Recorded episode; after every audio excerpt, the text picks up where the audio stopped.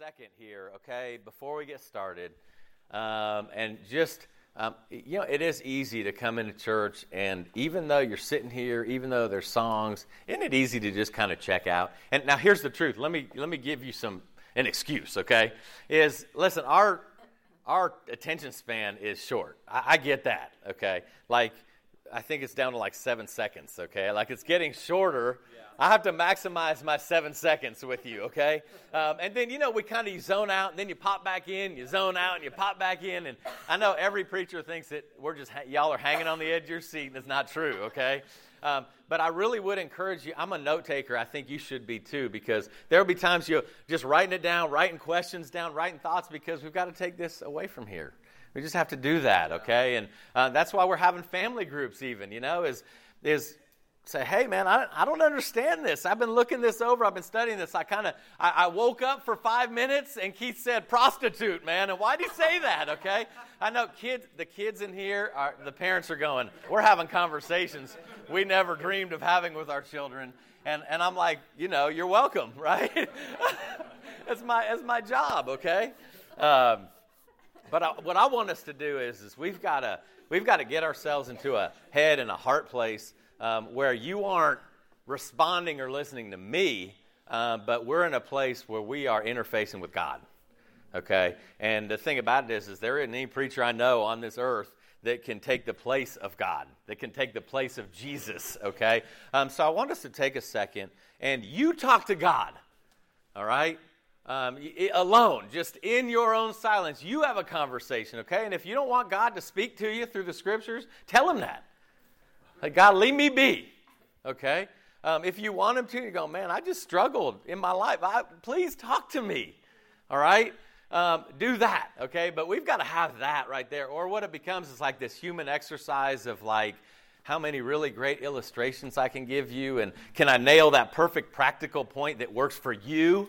Okay? And it just, man, that's, um, people can't do that, okay? So let's take a minute, just pray where you are, talk to God, and then we'll, uh, we'll get started in a second.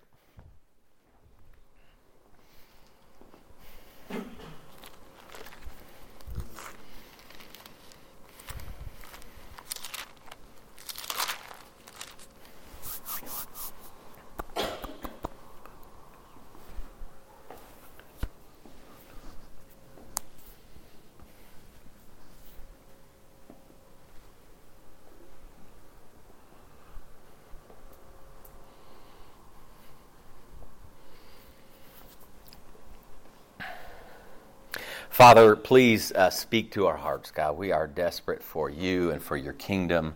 We ask that your Holy Spirit teaches us that uh, our hearts are softened, that we hear you, and uh, wherever we need to hear you, Father, I pray that you guide us in that. Give us courage uh, to look deeply into your word. In Jesus' name, amen. amen. Uh, you can turn in your Bible over to 1 Peter chapter 1. So, um, the whole year, the whole year, what are we talking about? Is by faith. Okay? And it's that idea, that's something, right, we all need more of is how can I be more faithful? Um, you know, the more honest I am with myself, and I think we've been talking a lot about this, is it's a little bit embarrassing, I think, the more I see how little my faith is. And I really love what, uh, what Alex shared at the beginning. Okay, if that's if the only thing you took from here is what, what he was sharing, um, which is the distinction between God of the Bible and God's, false gods, is that God is telling us listen, um, when you couldn't earn it, I loved you. And all the other false gods are saying, you better get your act together before I'll even like you. Okay? And so, isn't it a great place to start? Is we aren't starting from distance, okay? When you're in Christ, you're starting from closeness. Okay, and sometimes we mess up Christianity because we spend our time spinning our wheels going, What are all the things I can do, God, to get you to like me and love me? Instead of going, You know what? Thank you that you love me, even though I don't earn it. I don't deserve it. I deserve hell. Thank you that you have brought us in closely. Um, now, what do I get to do? Right, man, it's just, it's this idea. It's just so different. It's so, hopefully, that's your mindset. We've been talking, like I said, about growing in faith, we decided we're going to take this book, this guy Peter, who wrote First Peter and Second Peter. Uh, some people think he even kind of co wrote the Gospel of Mark. All right? Um, and we're thinking, who better to learn how to be faithful in this world than Peter? And I know, Jesus, I get that, okay? You're going, but Jesus, keep, no, no, I get all that. I'm saying we, our hearts connect with Peter oftentimes because of Peter's failure and Peter's getting back on his feet. Um, Peter wanting to kind of give up and just go fishing and then coming back, right? And the idea that Jesus didn't give up and gave him a new name, gave him an awesome name, right? And, uh, and, and just kept believing in him. And I think there's a part of that that we connect to, right? I mean, there is that part of Peter's life where we're going, man, I, I get that. I get what it's like to want to quit. I get what it's like to have a bad season of life, right? I get, I get the temptation of not wanting to acknowledge Jesus. I get all of those things. And isn't it awesome that there's Jesus all along going, just come on, Peter, just keep walking with me, right? I love that, okay? And I think we're going to learn a lot from this. But we have spent a number of weeks in, in chapter one because, man, uh, Peter does something uh, that no good preacher would do. Okay, as I've said before, okay, Peter, I don't know if he'd make it in our world today as a preacher. We would get tired of him because you want to know what he didn't do for almost the whole chapter? Tell us what to do. For almost the whole chapter, you're going, Peter, did you not go to ministry training school? Did you not understand that you're supposed to tell people what to do?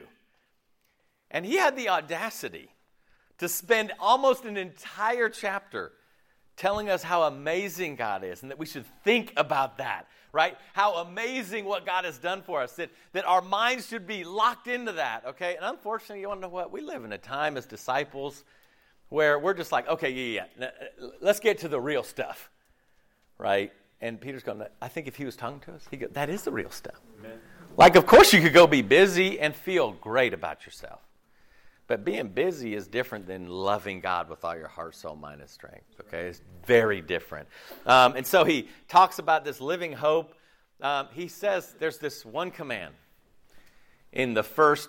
I mean, the first chapter there was only two. The the one it took him practically 14 verses to get to, and what he said was, "Set your hope on the grace that will be revealed when Jesus comes back." He says, I'm going to tell you, set your hope on what's going to happen when Jesus comes back. The amount of grace we're going to need, the miraculousness of transformation.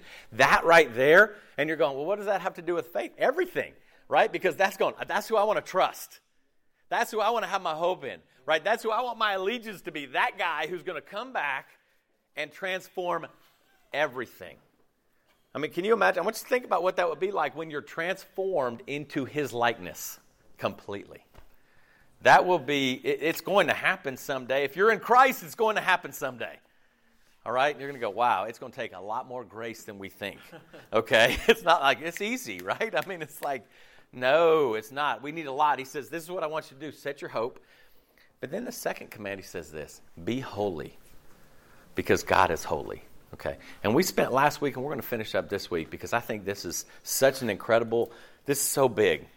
Like, if we don't get this, all right, it's going to be very difficult for us to understand about faith. It's going to be very difficult for the church to not be distinctive from the world.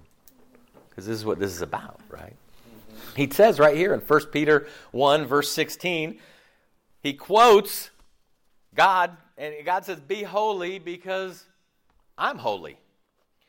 And if there's one thing that we've got to start doing is we've got to kind of, if you haven't redefined or let's say undefined an antiquated view of what holiness is this needs to happen okay? Like oftentimes depending on what your upbringing is oftentimes will be how you view holiness. So like i grew up more in like a very traditional like a catholic church setting okay?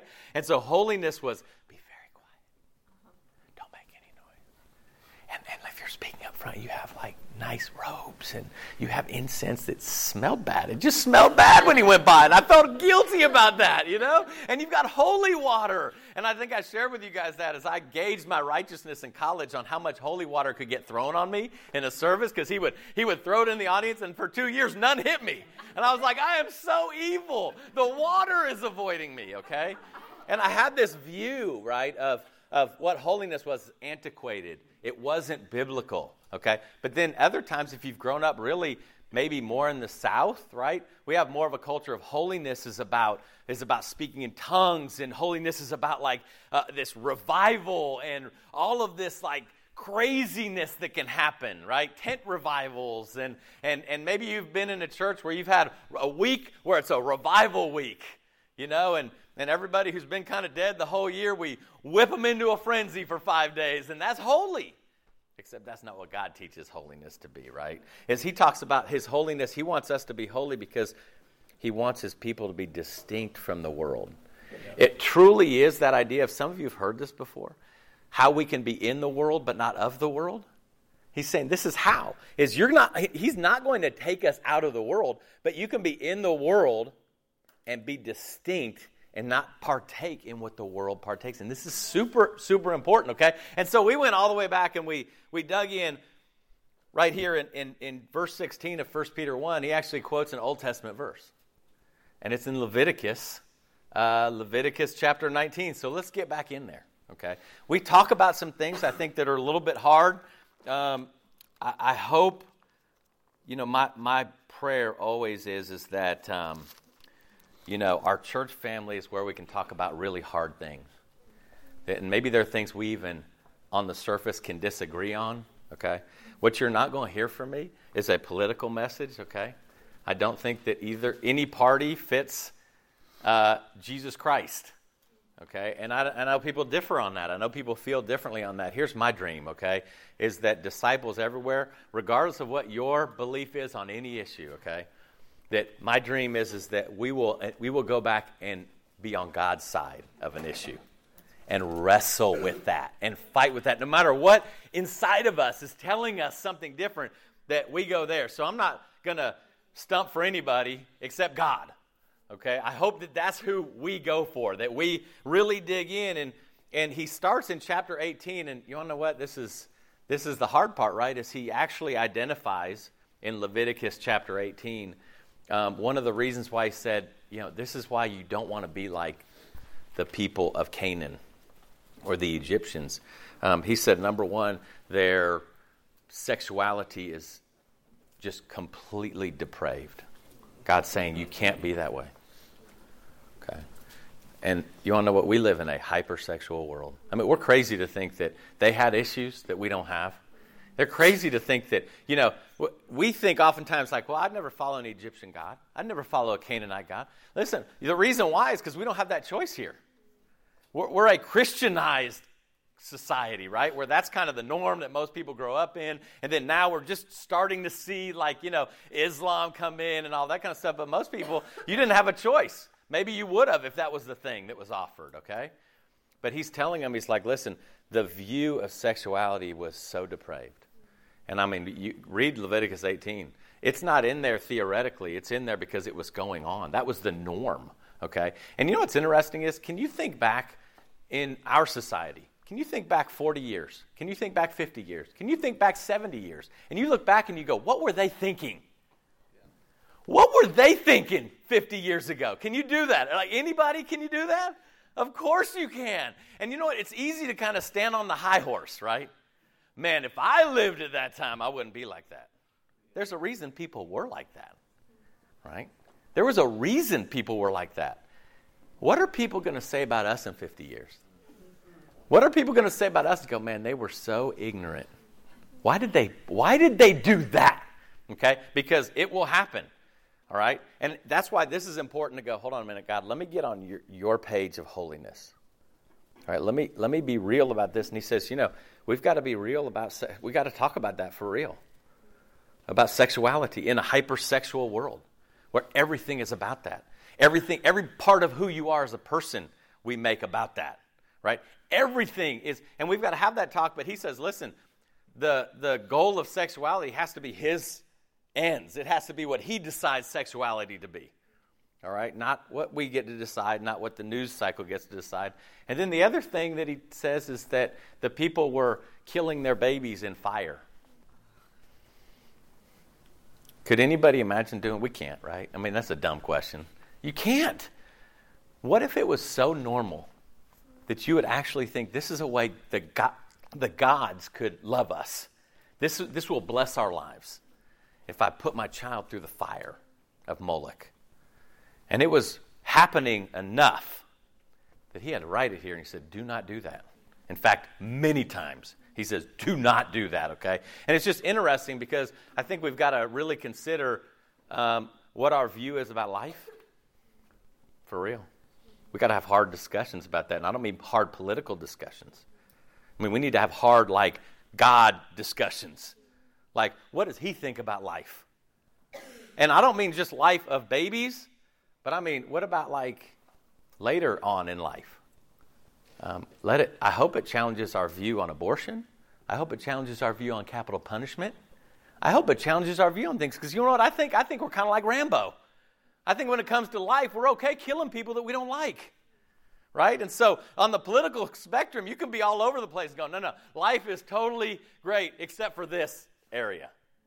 Or like, and we're so everywhere instead of going, what does God say about life? Okay, and we're going to learn more about this. And like last week, you were going, hold on, is Keith Fox News or CNN? Like, which one is he? Right? Hold on a minute, you got me there. Now you're over here, and you're, you know, all these things. I, here's what I'm saying: is, is dig in, dig into this, and then we went into we have fun with Leviticus 19.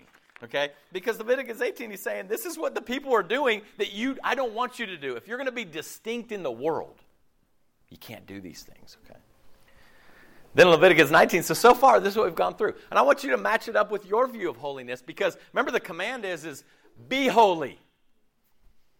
And God says, for I am holy. Let's not forget something really important, okay? Um, he doesn't just say be holy for no reason. He's saying because he is holy. So here's what's awesome about this. As we read through this, we get to learn about the character of God. And sometimes we miss that. We're like, oh, this is so weird, and it's all these things and these do's and don'ts. And what God is essentially doing is teaching us how He is to me and you. All right? In, our worst moments, I want you to take yourself back to your worst moment in your life. And God's still going, I would die for you at that moment. Okay?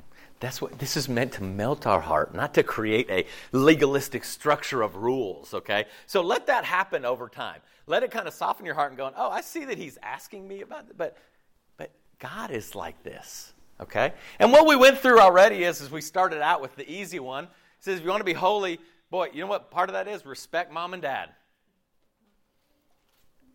That's everyone's easy one, huh? You're like, well, I'm not a kid anymore. Because this gave an age limit, right? It didn't give an age limit. It says, man, you do this. We talked about keeping the Sabbath. And if you ever want to go back and read that Deuteronomy 5, he tells them, the reason I want y'all to keep the Sabbath is because I want you guys to remember you were slaves and I rescued you with a strong arm out of the grasp of Pharaoh, okay? So it's this idea of he's like, I want you to take a day where you don't do anything but remember that my arm saved you out of slavery, okay? He told him, do that. He said, have, have a meal, have a peace offering or a, or, a, or a fellowship offering. And that's the one offering that you know everyone gets to eat it the people, the family, and the priests. And what he's talking about is, is you don't know what? Have a meal where you're whole, you're at peace with everybody. You're at peace with God and the people you're sitting there with. Okay, you want to know what? We miss out on that sometimes. We miss out on that. Did you have that meal this week? You know, where you sat down, you're like, I'm whole with everyone at this table and with God. Right? A lot of times we don't that because we, we avoid like dealing with things. Okay, we're going, oh man, I'm not whole with that person. I'm not like, we're not together. I'm not whole. And I'm definitely not right with God. Man, that's something to talk about before the meal, right? Is this, it's awesome, all right? He talked about this. He said, hey, listen, man, don't, don't gather all your grapes. Don't gather all your, help the poor and the foreigner. If you want to be holy, okay? Isn't it easy this week? Think about the things you worried about this week. Okay, parents worried about their kids. Um, you know, if you're single, you're worrying about who you're going to marry. Um, you know, if you want kids, you're worried about if you're going to have kids. You know, there are all these. It's so interesting that we can spend our week, whether it's about jobs or whatever it is, and really, and it's great. We pray about it, and, and, and that's fine. But isn't it interesting that many of us in here, I would guess, you didn't have a day where you were like, um, how can I serve the poor? How can I serve somebody who's not from our country who's here? How can I go find somebody to serve because that's being holy. Right? And sometimes we forget that this is a proactive thing. He says, Be holy. Right? Have I proactively honored my parents? Right? Have I proactively gone out and said, you know what? There are people in our little community here that have needs, and they don't have to be the people who are living on the street necessarily. They may be your neighbor that has a need. But you know what? When the disciples stop thinking like that, we aren't distinct anymore. We're just all trying to make it. And God, just give me what I want, then I'll be happy. Okay, and he's saying, No, I want you to be holy. We talked about that last week. We talked about just the basic stuff. Listen, don't steal, don't lie, don't swear falsely, don't oppress your neighbor, be fair in judgment. Those are the things he's saying, like, do these things. Don't harbor hatred. He said, Listen, if you've got an issue with somebody, talk face to face with them. Boy, that's tough in social media days, isn't it?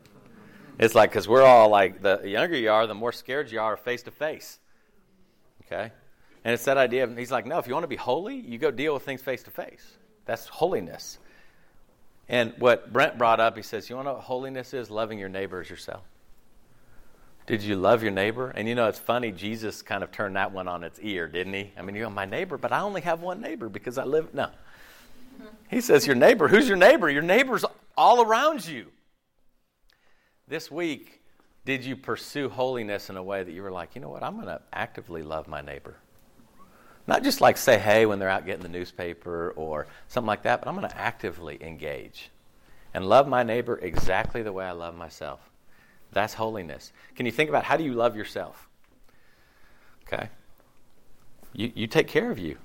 You make sure all your work is done before anything. You make sure that you know the stuff you need is taken care of. You need make sure that your monetary needs are taken care of. You make sure we make sure a lot of things that we get first. He said, "Now take that because we know how to be selfish. Now go and love your neighbor the same way." Boy, that's a higher calling. That's distinction, right? That's different than the rest of the world, than the rest of the religious world. That's different. Okay? And so that's what we got through. Actually, you want to know what? We, we jumped in. I just teased you a little bit because there's this middle section here that, that many times we read it and we're like, this is the dumbest section of the Bible. I don't understand it. Either that or we go, you see, this is why Christianity's not real. Because this is all this weird stuff and we don't spend time like digging in and going, hold on, why'd you write that? Why'd you write that? And we started this here um, in Leviticus 19. We, we talked about verse 19. We ended with this. He says, You were to keep my statutes he said, Don't crossbreed two different kinds of livestock. Don't sow your fields with two kinds of seeds. And don't put on a garment made of two kinds of material. Y'all, we're all messed up on that one. There's no one in here wearing pure linen, I don't think, you know, or whatever. We've got every, I mean, the, but this is one of those things where sometimes the argument against even Christianity or God, people will take this and say, okay, so that's what we're supposed to do. And then you go to the farmer and you're like, you plant seeds, like two of the different seeds in the same field? Don't you wear clothes that have like nylon and cotton and all kinds of different materials in them? Don't you do that? Don't you let uh, an oxen, you go to a farmer, don't you let two different animals kind of be yoked together if they need to be? You know, and we get all like, whoa, why is he talking about this? And we have to remember, we have got to enter into the world that he was writing to. Number one. Number two is here's the important part. Um, how, how, what was these people's history with God that he's writing to? So we're talking about maybe 16th century BC, almost 4,000 years ago. He's writing to people. Can you think about what their history is with God up until this point? Almost nothing. You're like, did they know Jesus? No. Did they know David? No. Did they have the Psalms? No. Did they have the prophets? No. Did they have any? They didn't have any of that. It's just there's God, and they were in slavery for like 400 years, so they had kind of lost even connection with their own history. And here's God, and I want you to ask yourself this: If you had to teach hundreds of thousands of people how to be faithful, begin. Because sometimes we go, oh man, I'd have done it different if I was God. Like, why did he do all that? Talking about seeds and all that kind of stuff. Why is he doing that? We're going, hold on a minute. Stop for a second. You're going to teach this incredibly large group of people who have absorbed the Egyptian culture how to be holy. And you know the best way to do that is you start talking about things they understand. You start illustrating things in, in a way they understand. Okay? And th- then we get dangerous. We start mis- mix, uh, just mixing this stuff up. And essentially, we get to fast forward into a time after Jesus is taught, after the apostles have lived. We have the Bible like all in, in what it needs to be. Okay? So we have, we have all that history to go back. And we see there's this lesson, and it's almost like a lesson like you learned in kindergarten when you learned how to do math, right? Um, here's you got one bean, you got one bean, now you have two beans. That's what this is. you got one bean, you got one bean, there's two. I'm going to teach you how to, all be holy, okay? And he's saying, here's the deal. Ultimately, where we're standing today, the lesson that he's beginning to tell is light and darkness have no thing together. Okay? There is not God and God. Right? And you don't put two things together that aren't supposed to be, okay? And ultimately that gets translated in our time as light and darkness. Okay? As sin and not sin, as being in Christ and not being in Christ, okay? This is the, the this is that little small one bean plus one bean equals two beans, okay? Is some of you guys take pretty advanced math. You know it all started out with that. One bean plus one bean equals two beans, okay? It, that's where it started. That's this right here. He's going, no, no, he's not talking about like, oh, you mean, Keith, that we got to have seeds and worry about the mules and all that kind of stuff. But, but I do want to say this. This is like a little teacher moment here, okay? Huge question people have. How do you know the stuff in the Old Testament that needs to be practiced in our times in the New Testament?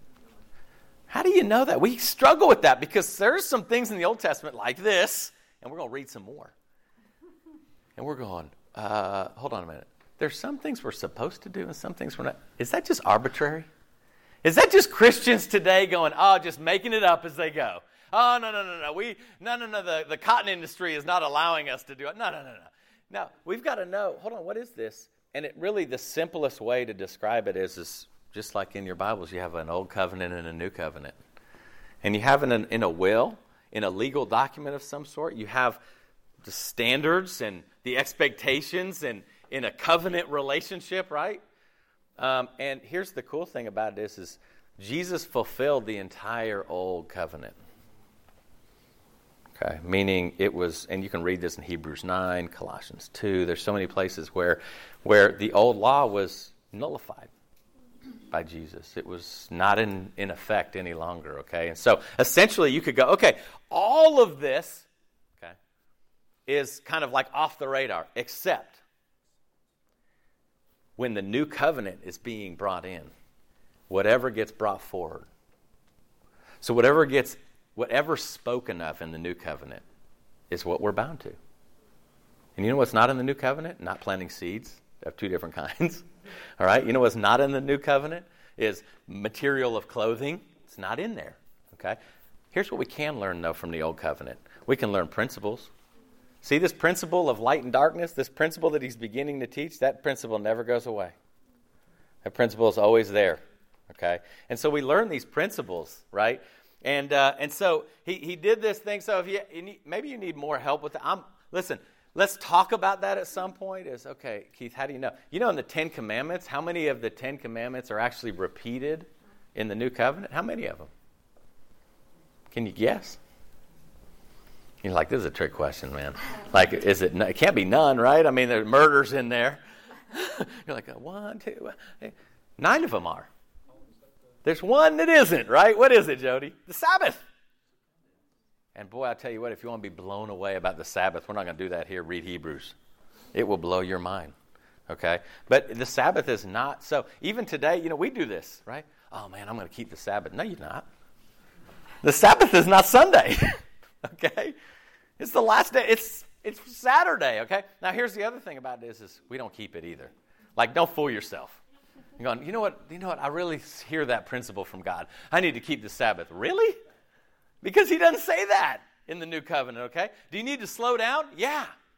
Do you need to unplug from stuff? Yes. Right? Absolutely do that. But don't do a religious thing of going, I'm going to start observing the Sabbath because you, listen, that's dangerous. Right? People died for not following the statutes of the Sabbath. Okay? Um, and so, anyway, we get through this. put your seatbelt on. It's a little PG 13, what we're going to get into here, but it's okay. All right? Uh, right.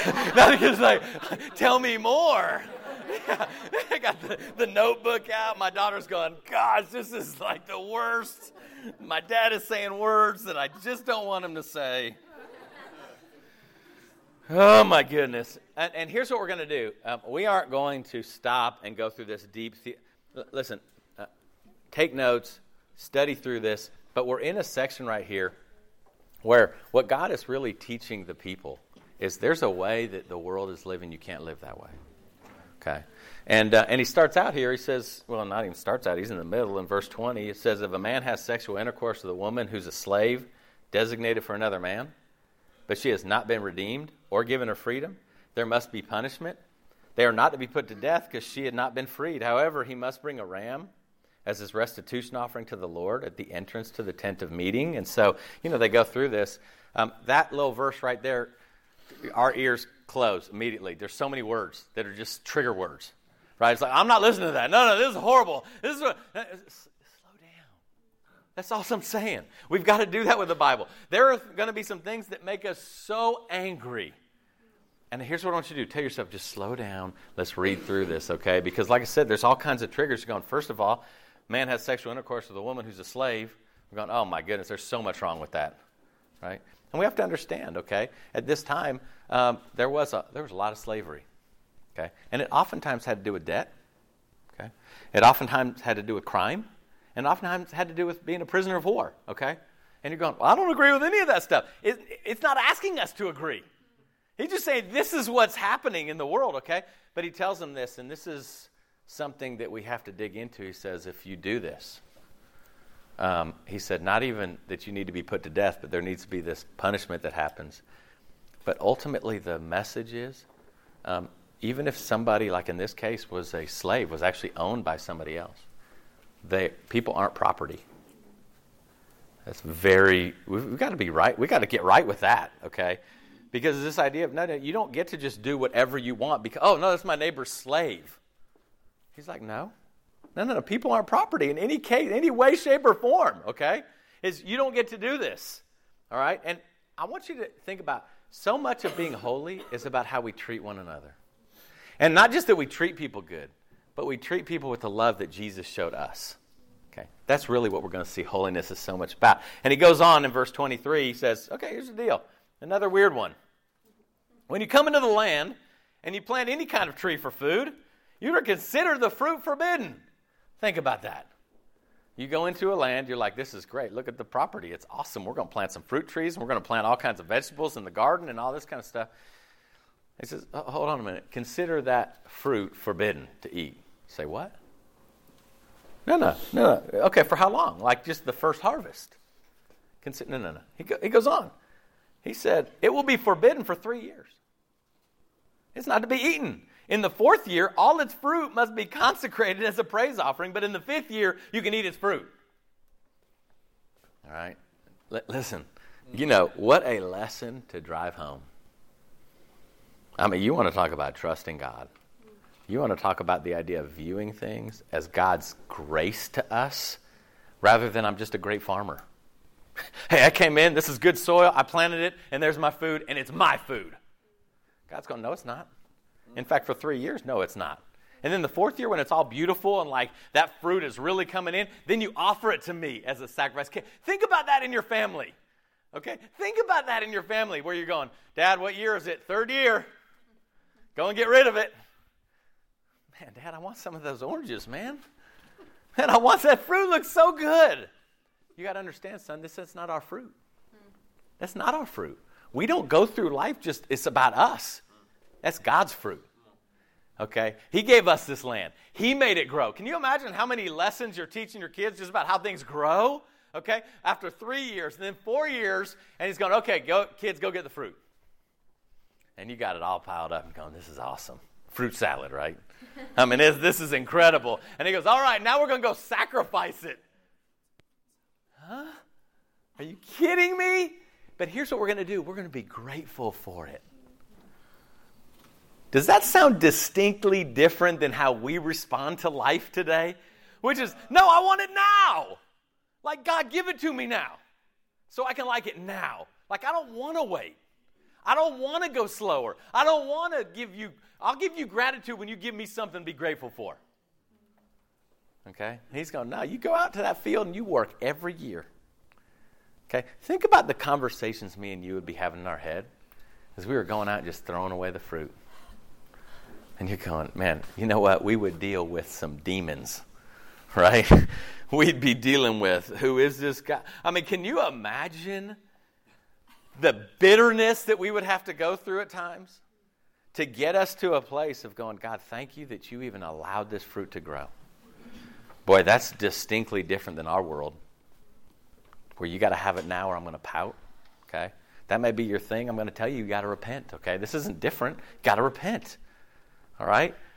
And so he goes on and he says, um, he goes, don't eat anything with blood in it. You're not to practice divination or sorcery. Why? Because that was like a pagan practice. He's like, don't practice like they did. Don't work, don't do religious things like the people you see around you. He says this, man, don't cut the hair on the sides of your head. Let, let those things grow. And the girls are going, yes. Oh, my dream man of just some curly long, you know. He said, don't cut the corners of your beard. Man, make, keep that corner. okay? Don't cut the corner. And you're going, really? And you want to know what? People live like that today. Oh gosh, I better not do that. I'm in trouble. He's gonna, you got to understand something. All of these have their roots in paganism. All of these have their roots in a religious ceremony. All of these have their roots in, in what the world was doing to false gods, okay? And he's saying, listen, you're distinct from that. Don't try to fit into that. All right? So it's not about grooming of today, right? I mean, it's okay. You're going, oh my goodness, should I?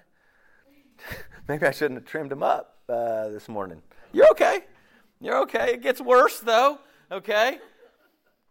Uh, he, he says here, he says, uh, don't cut the hair off the sides of your head. Verse 28.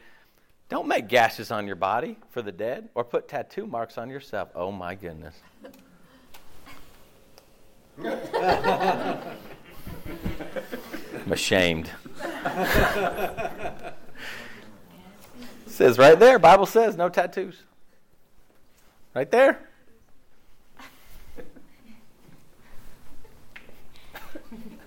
Oh my goodness. Listen, maybe you shouldn't have spent the money on the tattoo you got, okay? and I'm saying don't spend all kinds of money on it. But again, this has everything to do with its culture. And oftentimes this was like like mourning rituals. This was like death rituals of false gods, okay? Um, now, now, here's what I will say about that. I have tattoos. And you're going, well, that's why you're justifying yourself. see, Keith, you got to make the Bible fit you, right? But, but here's the thing about it is, is, is um, I, I, do have some parameters on this, okay? Uh, if chances are, if you're going to work in an elementary school, like anything on your throat is not good, okay? and if you can't afford it, don't get it. All right, I'm just saying, we. I, it's amazing to me. I'm, i talk to people because I love tattoo. I'm telling you, if I could get away with it, I would love to have tattooed, like just sleeved up, and oh my goodness, I would love it. Okay, and then at some point you go, Keith, how much money does that even cost? Right, more than my kid's college fund, probably. Okay, so I mean, there's more issues about this because I'm not saying, hey, go on after church and get you some tattoos. Okay, but I'm saying in this case, this isn't a prohibition today for people who have tattoos. He's saying you're trying to fit in. You're not being distinctive from the world you're around. Okay? And don't do it. Do not do that, okay? And there's some practical applications for us today with that of, of the melding we have into a, into a world that we're going, I don't want to seem weird though. I don't want to not partake in that, okay? And we think this is weird, gashing and all this kind of stuff, but they were doing it. Okay? He goes on to verse 29. He says, Don't debase your daughter by making her a prostitute. That's like parenting 101, right? I'm like, Absolutely, but here's the deal, okay? I will tell you this. Here's, here's the crazy thing is, is, is, guys, there are things in our mind that we justify that God does not justify. Okay? And, and I've shared this story with you before. I mean, we've had conversations with disciples. Okay? Not here, okay? This wasn't this, this particular one, but we had actually had a sister that that thought it would be good to earn some extra money by being a stripper. And silence, dude. like, whoa! You know, but here's the deal is in, in her defense, you want to know what she grew up with? Is that's normal. normal. You know, if you didn't grow up where that was normal, you're like, oh my goodness, I can't believe it. But here's the deal is, is if you live in a, in a society where it's normalized, you're kind of like, this could be a good thing for the family. Right? And again, he's telling you, listen, here's the deal is, is human life matters. Dignity matters. Sexuality matters. Right? All of these, like he's saying, if you want to be distinct, don't be like the world. Don't be like the world in sexuality. Don't be like the world in how you love people. Don't be like the world, okay? He says, don't turn to mediums or consult spiritists or you'll be defiled by them. I am Yahweh your God, okay? And now, so that section kind of changes, and then he says this Rise in the presence of the elderly and honor the old. Okay? And that's not even, he's not joking. Okay, it's this idea of, you know, we've, we've lost that today. I mean, there is a, our culture has lost respect levels. Okay, to where we respect people who are older and respect people who have experienced life and respect that. In fact, it's more of like a race to let me, let me finally show my parents that they didn't know what they were talking about. Let me find, see, they ruined, my parents ruined the world, so now I've got to go and fix it. So arrogant. So arrogant. Okay? And he's saying, no. And, and I love this because he said, listen, if you need some, some substance to this, like honor, rise in the presence of the elderly, honor the old, he says, fear your God. That goes a long way. He's going, I'm Yahweh. Fear me. When I say this, I mean this. I don't mean mess around with this, okay? I mean you honor them. All right? Then he gets into, oh my goodness. When a foreigner lives with you in your land, you must not oppress him. You must regard the foreigner who lives with you as the native born among you. Okay? You are to love him as you love yourself. For you are foreigners in the land of Egypt, and I am Yahweh your God. Okay. This right here, man, I'm telling you. Um, the, just in Christianity in general, I, I, don't think I'm making this up or being overly dramatic. I think we've made an art form over the last few decades of finding people it's okay to hate. and they're generally not people who look like us. Okay? What if the attitude was this, okay? And I don't know if what's going on in your head. I don't know if you're going through all kinds of political, like all this national security and all these things, but he's just saying what he's saying here. I mean, saying, love the foreigner um, like you love yourself. Uh, that, that's stunning how difficult that is. And none of us, I know, we could be sitting here and going, man, I am so righteous in this area. All right? You might be patting yourself on the back. See, I tell people that all the time. You know, no, no, no. So just, just stop. Okay? Because the thing about it is, is you may be fighting the fight for one particular group while you hate another particular group. Isn't that funny how that works today? It's like, hey, let's not fight with one another while we're fighting with one another. Isn't it amazing? It's just who we're picking and choosing to fight with. He's saying, no, you love the foreigner. You know what's. This reminds me of this each year. It's like when campus starts back, you know? It's really interesting because if, if like the week before or even the first day of classes, you just kind of sit around and you see students sometimes like they have their phone now, but it used to be like a map. You remember like the first day of anything where you're just scared to death because you don't know where to go? Like, I don't know. This is totally foreign to me. This is, I don't, you know, and you're thinking, I don't want to ask for help, but all I need is help. Okay? And the thing about it is, is, honestly, a distinctive people should be able to put themselves in the shoes of people who just need help, who, who aren't used to being here, who don't know, right? They're new. Like being able, and he says, You want to know why? Because God said, I did that for y'all. When you came out of Egypt, I was like that for you. I got it. I understand you. Like, come on, I'm doing that, now you do that. Isn't that amazing how much holiness is about that over and over and over again? Is having an understanding of what Jesus has done for me as a foreigner, as a slave, right? I, uh, before I was baptized, I was a slave to sin. You know what? God rescued me, right? How many times we're meant to be exactly the same way to others as He was to us, okay? And He says this finishing this up, he said, You must not be unfair in measurement of length, weight, or volume.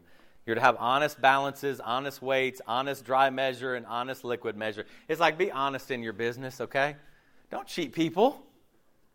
All right, because you could you could rig things like if you're paying things by weight, you could make weights differ and pay them differently. He's like, just be honest. It might cost you something to be honest. You can make more money by being dishonest. You can. Okay? But here's the interesting thing it doesn't seem like God is super, like, worried about how much money we're going to make. In fact, when he tells early on the vineyard owner to go, don't take all the grapes out of your, don't take them all out. But those are mine. But those can make me money. But those can feed my family. I don't care. They're for the foreigner and the poor. Okay? And it's just interesting here how he says this, and he says, You must keep all of these statutes, my ordinance, and do them. I am Yahweh. Okay? And so, go back and read this.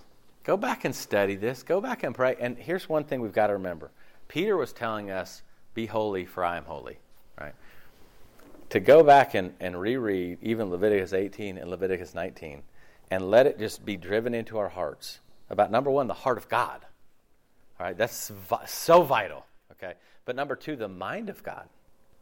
Like we learned, God, what do you think of sexuality? What do you think of oppression? What do you think of social justice? What do you think of these things? Like, how should I be that way? Because the truth is, in every situation, I think we would all agree, like, our world is not heaven, right?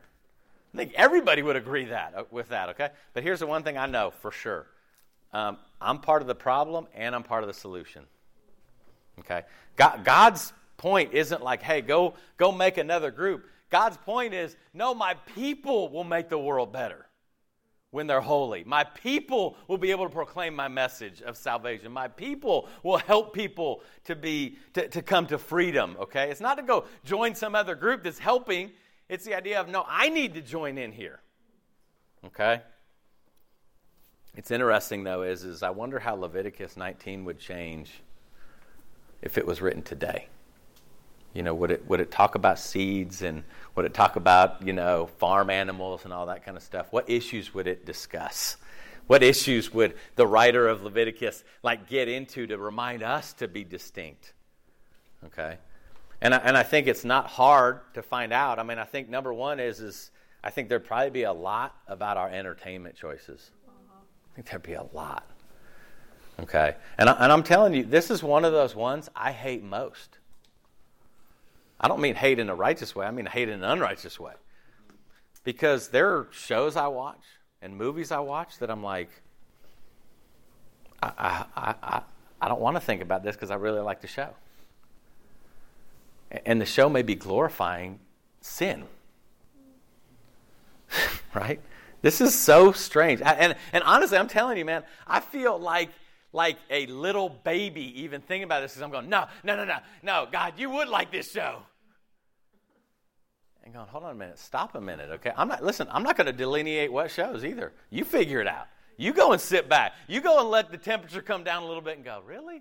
Well, could I, like face to face, fearing God, go, yeah, I can, I can watch this. And man, I'm telling you, this is hard, okay? And it's not just the decisions we make, I don't think, in entertainment. It's that we always have to be entertained. We have to be. I think, I think God would say something about that, about our holiness, okay? He, you know, obviously there's the sexuality for sure. I think he'd say a lot about relationships, about how we love each other. I think he'd really talk about that as the world isn't proactive in their love, be proactive. You know, and, and here's the other thing. Have you thought about this lately? Is I think God would really talk about our materialism. I think he would. Man, we are a overfed people. I don't just mean the Clemson Foothills Church. I'm talking about people here in Clemson. We have everything we need. We have all the food we need. We throw away food. We're given so many things. And you want to know what? And we're addicted to getting new things and new stuff and, and retail therapy. And if I just go and buy this new thing, it's going to make me feel better. And I think, you want to know what? That doesn't preach as well as sexual sin. Because we're kind of like, hold on, we're, we're all kind of guilty of that in here. Let's not talk about it then. Like, let's not be real about that, you know? Because we can have arguments like, no, but you got to buy the good stuff because that lasts longer. Right? That's why you buy the good stuff. It's not why you buy the good stuff because it looks good when you wear it. Okay, don't give me that. That's what that's what the farmer said hundred years ago. Like, right, give me the overalls that are really thick, okay? They'll last longer. No, no, no, no. Listen. The way style goes in and out, you don't want it to last longer. The, I'm from the 80s. The last thing I wanted was parachute pants to last longer. Okay? Believe me, there's nothing in my drum gun. I'm glad I bought those really expensive parachute pants. I still wear them today. Okay? No. We got to here's what I'm saying is is we've got to kind of break free of the arguments that keep us from being holy. Eh, okay, and take a hard look at that. I would say entertainment, I would say relationships, I would say materialism, right? Um, and, and, and here's the deal you know what holiness does? It ignites faith. It just does. I mean, holy when we're really plugged in and, and, and understanding God, a God who is holy, a God who ain't messing around, a God who means business, right? This God who is like, man, I don't, uh, no holds barred, man, everything's out the window. I'm, I'm giving my son, I'm giving this, everything. I am radically going after the world, okay? That God, okay? To be holy like he's holy ignites faith because it requires God. I'm trusting that guy. Like, I may look goofy in this world. I may not watch this show in this world. I may not partake in this thing in this world. I may not go and have like all the best clothes or whatever. But you want to know what? Our faith will be ignited in holiness. Okay. So I'm going to encourage you, dig in. We're going to move off of this from now. I mean, we're going to get into the meat of, of 1 Peter. We're probably going to jump into chapter 2. Um, but he's not going to leave this. This is going to be woven in through everything.